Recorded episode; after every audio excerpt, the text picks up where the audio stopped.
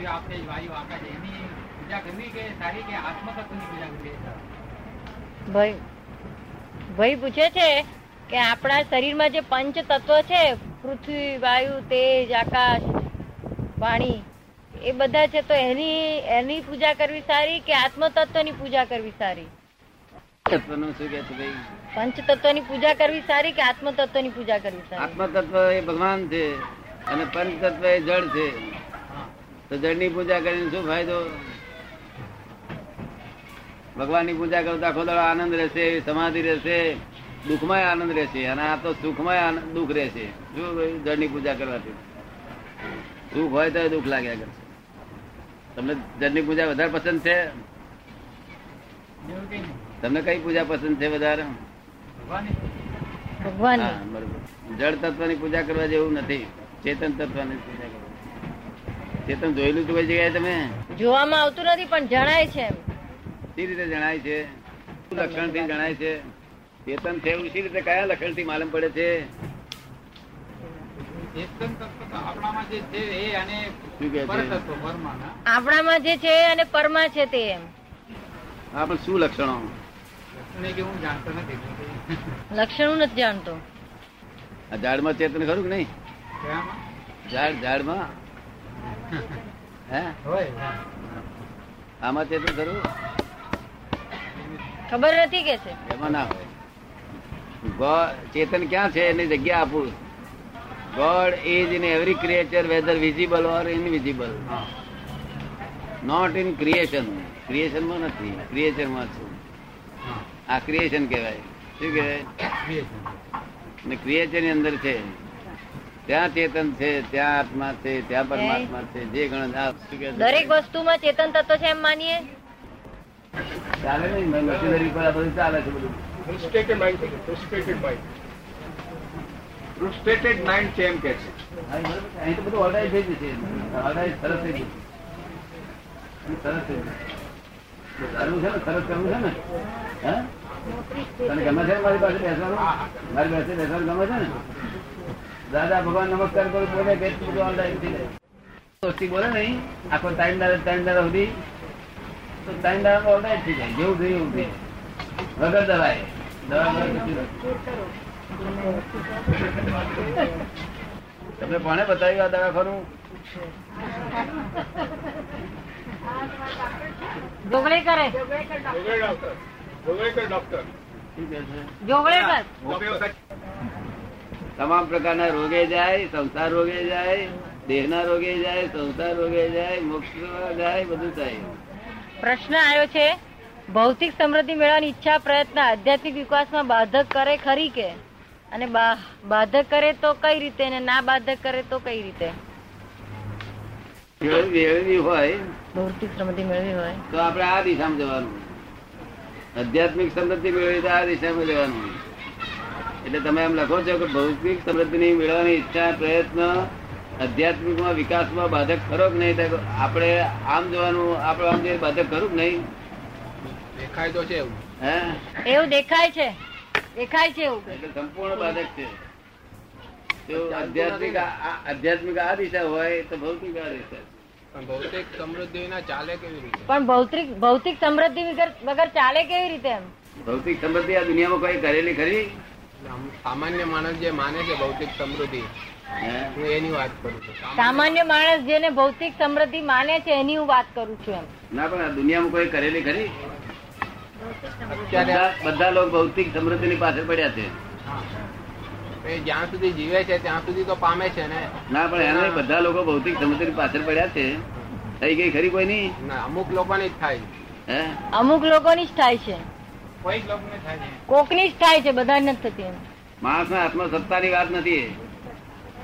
જ્યાં સત્તા નહીં હોય તો નકામો આમ કરવાનો અર્થ મિનિંગલેસ પણ એની જ્યાં સુધી કામના હોય ત્યાં સુધી આધ્યાત્મમાં જઈ કઈ રીતે એની કામના હોય જ્યાં સુધી ત્યાં સુધી આધ્યાત્મમાં કઈ રીતે જઈ શકે એમ?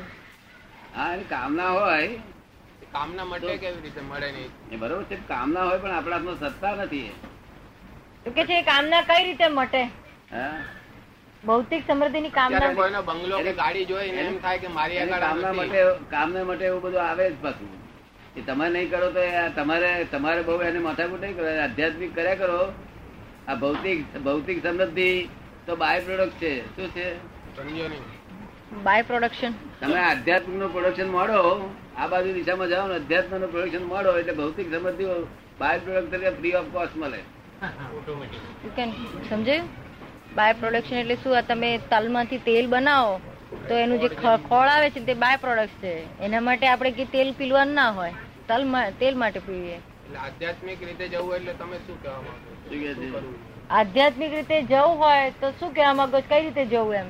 ના પણ પેલું આ સમજમાં આવે છે કે આધ્યાત્મિક એટલે આધ્યાત્મિકનું તમે પ્રોડક્શન કરો તો ભૌતિક એ બાય પ્રોડક્ટ છે એવું તમને સમજમાં આવે છે? માનું છું તમે કહો છો મને સમજમાં નથી આવતું. એટલે માનો તો પણ એ ભૌતિક આ બધું બંને અલગ રસ્તા છે એટલે એમાં કઈ રીતે બાય પ્રોડક્ટ છે બધું આ. તો બાય પ્રોડક્ટ એટલે ફ્રી ઓફ દિવસ ધ્યાન કરવા સંસારના જે વિરાસી સુખો બધું ફ્રી ઓફ કોસ્ટ મળેલું છે. ભૌતિક સુખ આધ્યાત્મિક સુખ પ્રાપ્ત કરવા જતા રસ્તાના બાય પ્રોડક્શન મળ્યું છે. આપણે ઘણા એવા ભૌતિક સમૃદ્ધ જોયે છે કે જે આધ્યાત્મમાં જતા નથી જતા ભૌતિક રીતે સુખી છે. કઈ રીતે?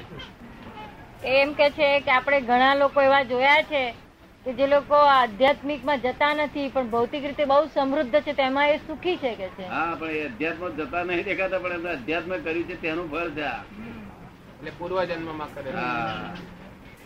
એટલે આ જન્મમાં આધ્યાત્મ કરીએ તો આવતા જન્મમાં ભૌતિક સુખ હા મળે. એ આ એનું ફળ આવતા મળે તે તમને ફળ દેખાય અત્યારે. અને લાગતું હોય કે અધ્યાત્મ ના હોય. આ જન્મમાં આધ્યાત્મમાં જવું એટલે શું કરવાનું? આ જન્મમાં આધ્યાત્મમાં જવું હોય તો શું કરવાનું પેલું અબલાઇઝિંગ નેચર કરવાનો બધે. અબલાઇઝ અબલાઇઝ કરવાનું ભાવે ગમે કે ના ગમે. એ ના સમજાયું. કોઈ રસ્તામાં તમને કે આટલું તમે સ્ટેશન પર જાવ છો તો આટલા મારા પોસ્ટકાર્ડ નાખી દેજો. એ તમે કહો કે મને ટાઈમ નથી એવું તો ના ચાલે. તમે તમે નાખો ઓબ્લાઇઝિંગ નેચર કહેવાય ના કહેવાય? એવું આખો દિવસ ઓબ્લાઇઝિંગ નેચર રાખો તો અધ્યાત્મની અધ્યાત્મની શરૂઆત થઈ ગઈ. અધ્યાત્મની શરૂઆત ઓબ્લાઇઝિંગ નેચર